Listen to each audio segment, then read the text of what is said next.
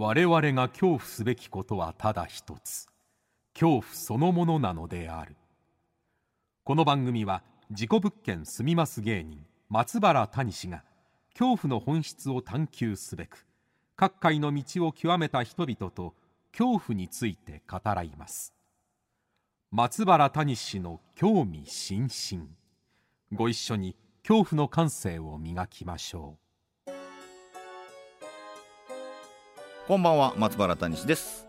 さあ今夜の対談相手は先週に引き続きましてプロレスラーの船木正勝さんです、えー、今週はですねあの新日本プロレスに、まあ、入団されてからのお話とまあ、今現在の船木さん、えー、50歳を超えてからどんなレスラーとしての、えー、人生を歩んでいるのかそういうお話も聞かせていただきましたのでね、えー、特にすごい希望をいただける内容なんですよ。あのー、まあ、怖さ、恐怖というものもあるんだけど、なんか直感というか、本心を大事にして生きるっていうことが、あのー、素晴らしいことだなっていう、まあ、聞いてください。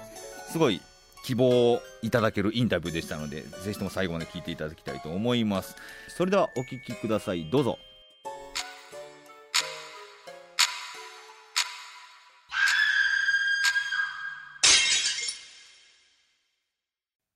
さあ、それでは先週に引き続きまして、今夜も船木正和さんと恐怖について語らいます。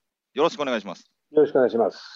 はい、えー、先週はですね、えー、プロレスラーに、まあ、ブルース・リーから、えー、テリー・ファンク、えー、はい、そして初代タイガーマスクを見て、いよいよプロレスラーを目指すというお話まで聞かせてもらったんですけれども、はい、えー、まあ、そのでまず入門テストっていうのがあるんですよね、あの新日本はい、入門テストありました。えー、はい、あのー、腕立て腹筋、スクワット、はい、それから、えー、体育館の中の片道、片道を全力で疾走するっていうテストですね。はいはい。それは、えー、一応全部あブリッジ、あとブリッジですね。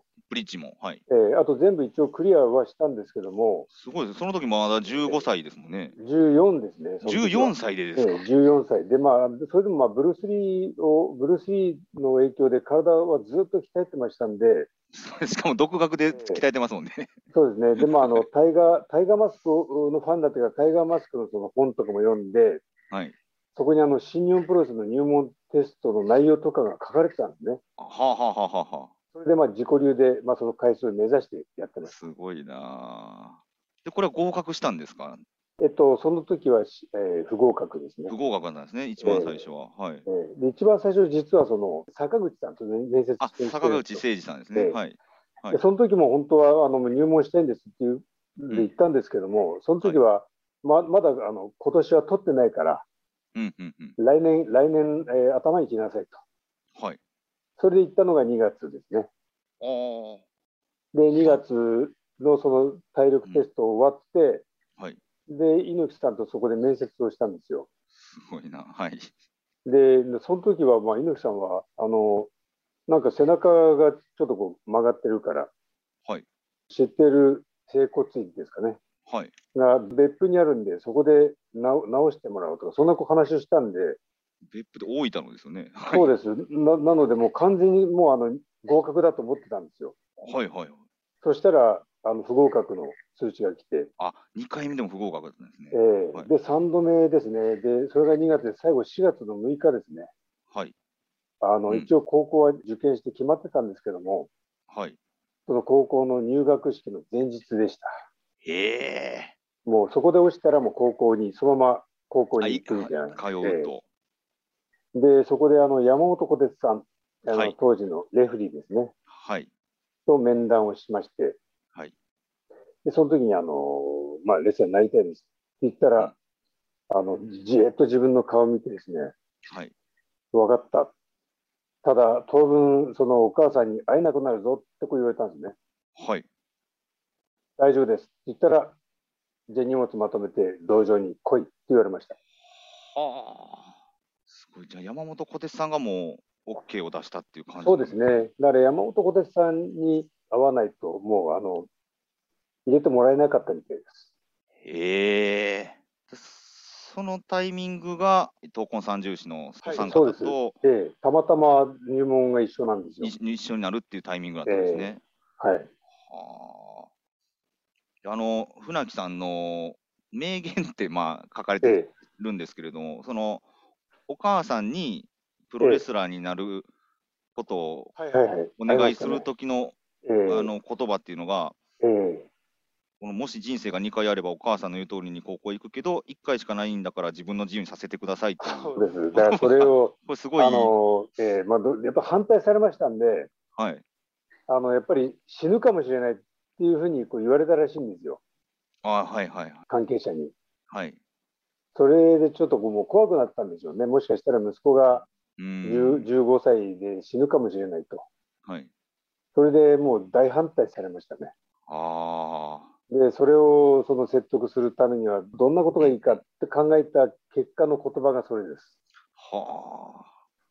これを聞いてお母さんは、泣いてました。あ泣いてたんですねえ。ええまあでも、もう言い返せなかったですよね。えうんうんうん。今最終的にあのゴーサイン出してくれたのが自分のおじいちゃんでした。あ、おじいちゃんだったんですね。ええまあ、ま周りがみんな反対してる中で、おじいちゃんもやっぱりかもう自分の気持ち、うんやっぱり分かったと思うんですよ。はい。もうあの絶対い行きたいんだと。うんうんうんうんそれで、まあ、男が男が一度決めたことなんだから、最後まであのやり通させてやれってみんなに言ったんですね。はあ。それで一応 OK ですね。はあ。じゃあもうおじいちゃんと山本小鉄さんが本当キーマンですね。すそごい。うですね。だから、あの本当に本当に本当に嬉しかったです。ああ。でもこう入門されて、やっぱりとてつもなくハードな練習とトレーニングがあったと思うんですけれども、ええその時期一番辛かったこと、苦しかったことって何ですか？あのいやでも苦しいとか辛いとかっていうのも当たり前のことだと思って入ってたんですよ。はい。だからだから今思い返してもこう。うん全部こう一瞬一瞬それはあったんですけどもうん。ずっとそれが続くわけではないんではあはあはあはあ。なんか大丈夫だったなって感じですね。なええ全然だからいやあの怖かったのがはい。やっぱり首です。あ、首。え、首っていうのは、おあの肉体のあ首じゃなくてってことですか？かあの契約一応契約を切られる首？ええ練習生も一応1年契約なんですよ。はあ、そうなんですね。ええちゃんとこうはい契約書があって、それで1年間で、うんうん。1年間でデビューできなければ、あのこれ白紙になるって、そういう契約なんですね。へえ。だからクビになるのが一番怖かったです。もうこなんかもう進んじゃってるじゃないですか、15で入って。はい。で16でまた田舎に戻されたらどうしようと思いましたね。いや、そうですよね。ええもう何も、本当に何もなくなっちゃうんで、すごいな。しかも当時はその船木さんより年下の練習生っていうのははいない、いないいないですよね。ええ最年少でいつクビを宣告されるかわからない恐怖と。もうそそれがもう怖くて怖くて、だから全部もうこなしましたね。クビになるよりだったらもう死んだ方がマシだと思いましあもう死んだ方がマシだっていう、ええもう発想になっちゃうんですね、そこで。た。なっちゃいなっちゃいました。だからあのもう高校行かないで、それで10 15で入ってて16じゃないですか。はい。そこでまたブチッと切られても何もできないなと思ったんですよ。はあ。どうにかして、どうにかしても本当にプロレスの世界で生き残っていきたいな、うんそれだけですね。なるほどな。本当にそれだけでした。だまずはだから入門したら、次はデビューですね。うん。デビューしたら次はあの海外。はいはい、海外遠で征ですね。えーで、海外行って帰ってきたらようやくその、あの一人前になるななってるのかなと思いながらやってましたね。はあ。その海外も、なんか怖い経験とかはなかったですか？海外は、まあ、怖いといえば、まあ、黒人の集団、黒人の集え団。ーがあのいたんですよ。はい。で、そこの、まあ、まあ、路地だったんですけども、はい。そこをこう通り過ぎなければいけなかったっていう、それがちょっとこう、さすがにどうしようかなと思いましたよね。いや、怖いですよね。生き返すわけにいかないし、はい。座ってこう道の横にですね、こう、はいい、るんですよ。ずらずらっとこういて、ええ、ええ。5、6人いて、で、なんかこう、やっぱり、こっちは日本人じゃないですか。はい。あ日本人来たな、みたいな顔で見てるんですよね。ああ、はいはいはいはい。お金をこう要求されたりとかしたらどうしようかなとかですいや、そうですよね。しかもまだその時、ね。19歳。19歳。で、まあ、一応まあ、あの、戦いはやってるんで、戦うことはできるんで、でも5、6人は無理ですよね。しかもね、鉄砲とか持ってたら怖いですし、ええそうですね。だからまあ、それで、それでも通り過ぎなきゃいけないんで、まあ、とりあえず歩いていって、もう平然を装って、ああはあはあはなんか言われたら知らない、わからないっていう。ことにして、で、なんかしてきたら、とにかく走って逃げようと思いました。ええで、まあ、確普通に通り過ぎて、はい。何もされずに終わったんですけども、あ。まあ、通り過ぎて10秒間ぐらいは、後ろからこう来ないかなと思いながら歩きましたね。ああ、何かされた時にすぐ対応できるようにえええ考えながらっていうことですね。ええでも大丈夫でした。大丈夫だったんですね。ええそれぐらいですかね、海外は。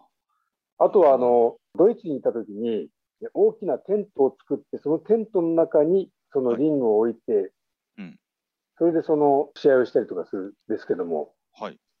まあ、なぜかあの夜のテントの中ってどんななってんのかなとか思ってですね、会場、夜中に一人でこう、もう肝試しやりましたね。肝試しに。ええなぜか、なぜか、真っ暗でですね、はい。すごいなんかでも人気感じましたね。ええ誰もいないはずねないはずなんですけども、なんかいいそう、まあ、錯覚かどうかわかんないんですけども、歩いてるとこう、後ろからずっとこう見見られてるような、そういう感覚はありました。へえ、あ、それ不思議だな。はいはい。え実際にはいないんですよね。はい。えいやいや、やっぱり、やっぱり、あの、振り向けないですね。はええ見たら、なんかいたらどうしようかとあ。あ、思うんですよね。まあいいかな。その怖さはやっぱりまだ。ええああるんですねりましたね。あの、全く、その、うん明かりもないんで、懐中電灯もない、ないですし、まあ、やっぱり怖いは怖いですよね。だけど、なんか、肝試し、自分でやってんですよね、なぜか。それが不思議ですね。ええなぜか人に言われてるわけでもないし、人が見てるわけでもないし、なんか一人でやっちゃって一るんですよ。人で。ええそれはな何だな。何なんですかね。なんか怖いものへの好奇心なのか、それとも、なんでしょうね。うんまあ、でもそれもあるし、あとは、あとはその自分の度胸試し、度胸試しか。ええ自分だけの、まあ、変態ですよね。変態ですよね。何もならないです。でも、なんかそういうのが、マインド的に自分を強くしていってるの、うん、なんかそれはあるんですかね？あります。ええそれはなんか感じました。なんかこう、こんなことできなくて、度胸があるかと思ったんですよ。はあ。ただ今、今言ったら、あの会場の中、誰もいないし、暗いし、怖いだろうなと思ったんですね。うん。でもなんですけども、行っちゃいましたね。行ったの？ええで一通り一通り回って、それでまた戻ってきました。ただ、後ろだけは、後ろだけは見れなかったです。はあ、そこはやっぱりそこまでの勇気まではええないですね。ないけど、ええそこでもしもしもしもいたら、ええやっぱお化けは怖いですか、船木さんは、今でも。怖い、うん怖いっていうか、やっぱり見たことないんで、見たことない、やったことないことって、やっぱりちょっとこう、あの恐怖があると思うね。だから試合もそうなんですけども、あ、はい。やっぱり初めての相手と戦うときって、やっぱりこう、怖さと、その期待と2つあるんですよ。ああ。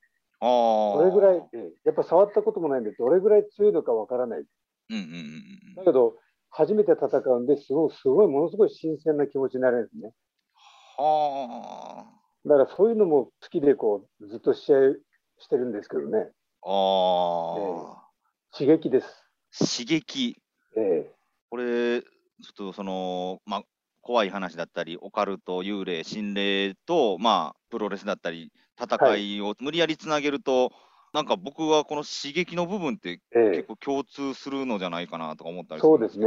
あと、あとはちょっとした非現実っていうんですか。あ、非現実。ええはいはい。簡単にその味わえないうーん。現実ですよね。もう戦いとかってやっぱり、しょっちゅう戦う部分ってやっぱり普通の人たちないですから、はいはいはい。そういった意味でもやっぱりその非現実ですね。はあ、船木さんなんてもう何十年もレスラーをされてて、そのまあ、僕らから、観客からしたらすごい非非現実のええ。日常を過ごされてるじゃないですか。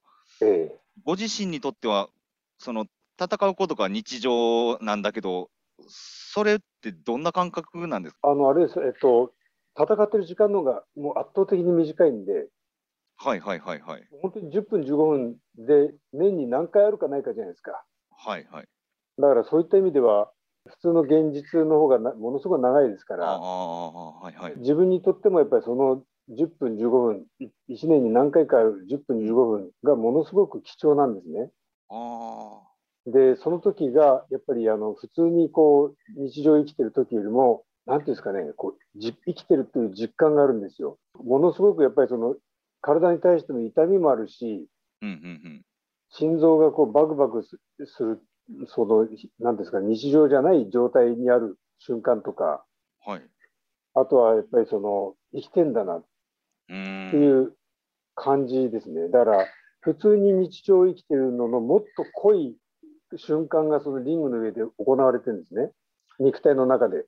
日常の生きてるより濃い生きてる実感。ええはすごい濃いのが、だから、あ。うんあの、水割りを毎日飲んでて、いきなりロックになった。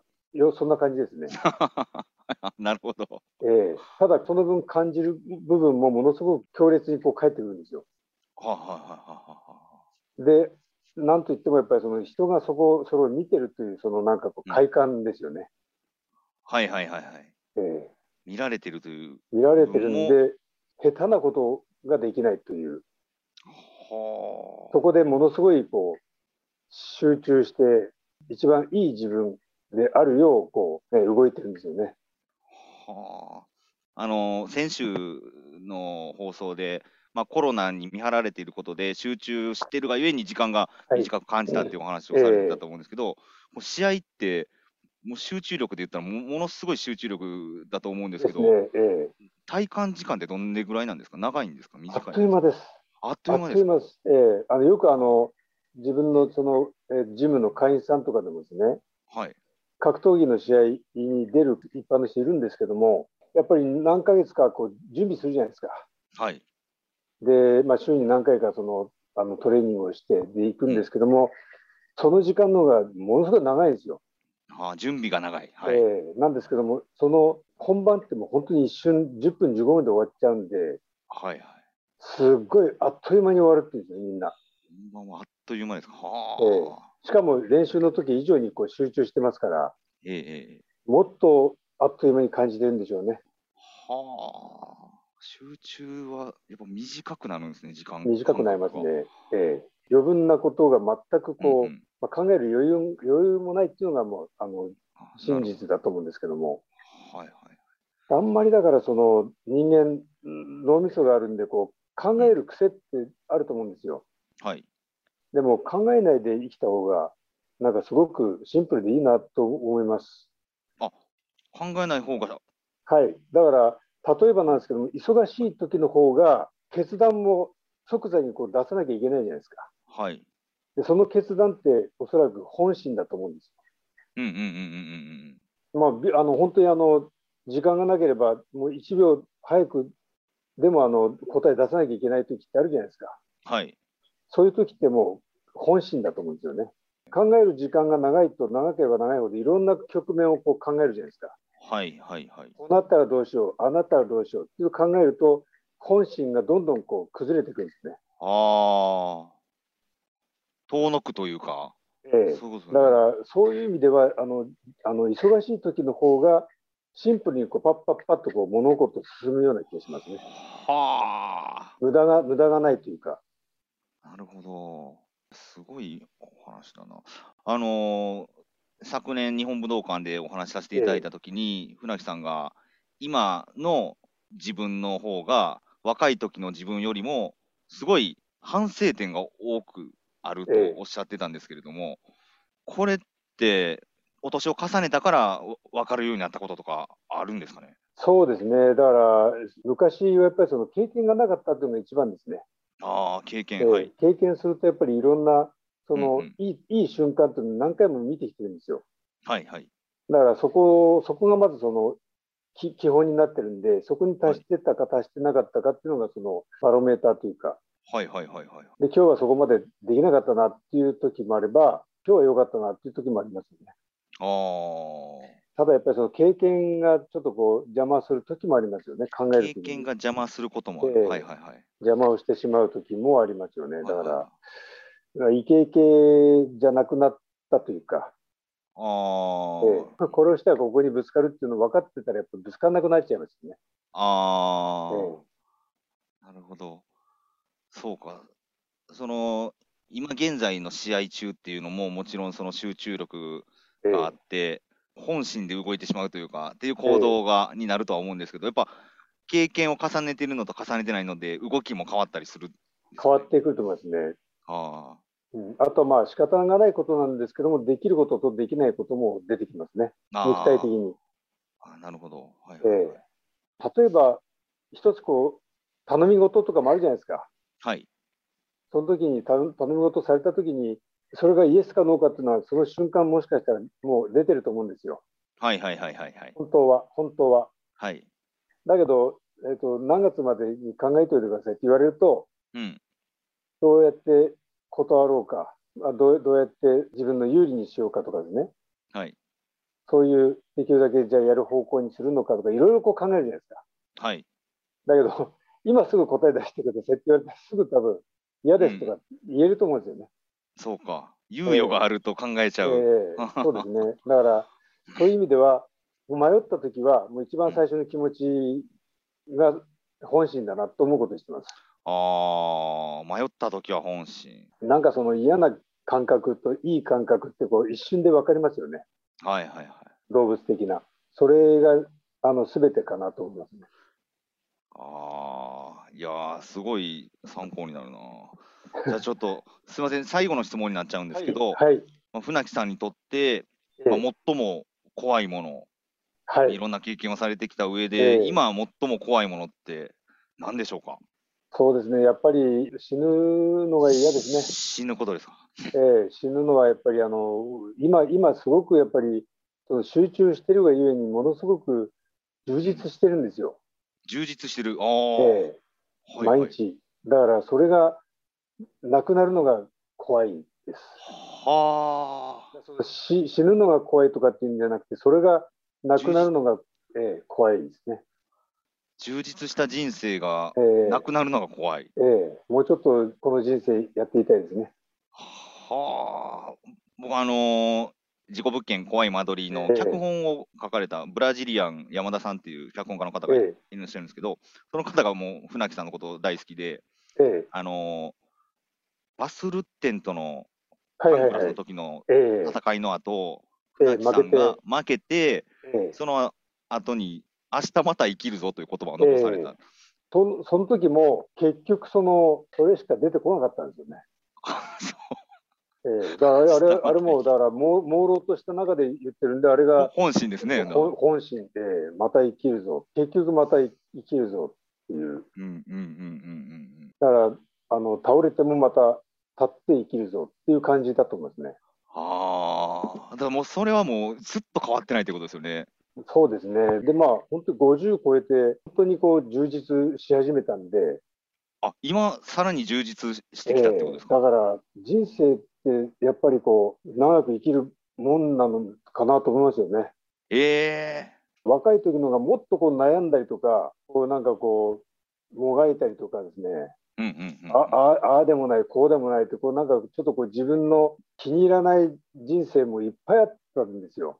はいはいまあただそれだけその注目もされてましたし、はいはい。うん、だから失敗ができないななんかこう窮屈さというか、失敗ができない窮屈さ。ええはいはい。そういうのにこうこう絡まれて生きてた時期もありましたよね。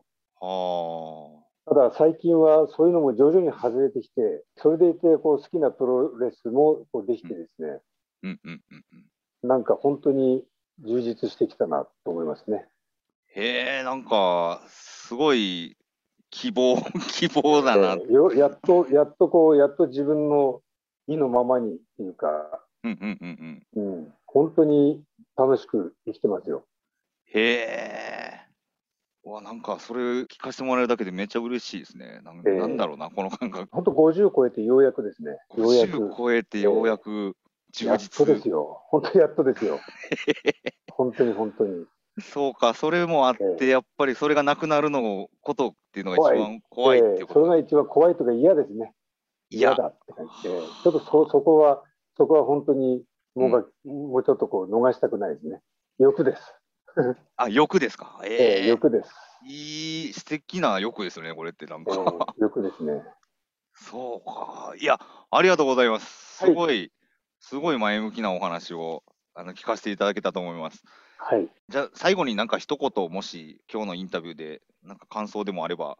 あの、あの、はい谷さんも、あの、頑張ってください。あありがとうございます。本当に、あの、まあ、一年に一回でもこうやって、あの、話できて、ええで、また次の新作も楽しみにしてます。ありがとうございます。えええ ありがとうございます。僕も明日また生きるぞの気持ちええでえ明日また行きましょ 書かせていただきたいと思います。う。はい。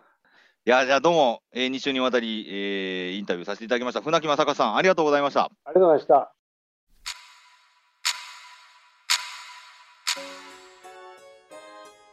はい、いかがでしたでしょうか？なんか、僕この船木さんとお話しさせてもらうたびに、やっぱすごい希望がね、湧くというか、あの 本当に生きてるっていうのを、こっちも実感させてもらえる、そんなお話をいつもしてくださる、えー船木さんだなというのを思いましたね。いや、まさか死ぬことが怖いと。でもその言葉の裏には、今生きることが充実しているというね、えーそういうお話でした。皆さんいかがでしたでしょうかね。さあ来週は一体どんなゲストが来てくれるのかお楽しみに。そして恐怖の感性を磨いて皆さんお待ちください。ということで松原大地の興味津々。今宵はここまでです。皆様どうかお元気で。さようなら。明日も生きるぞ。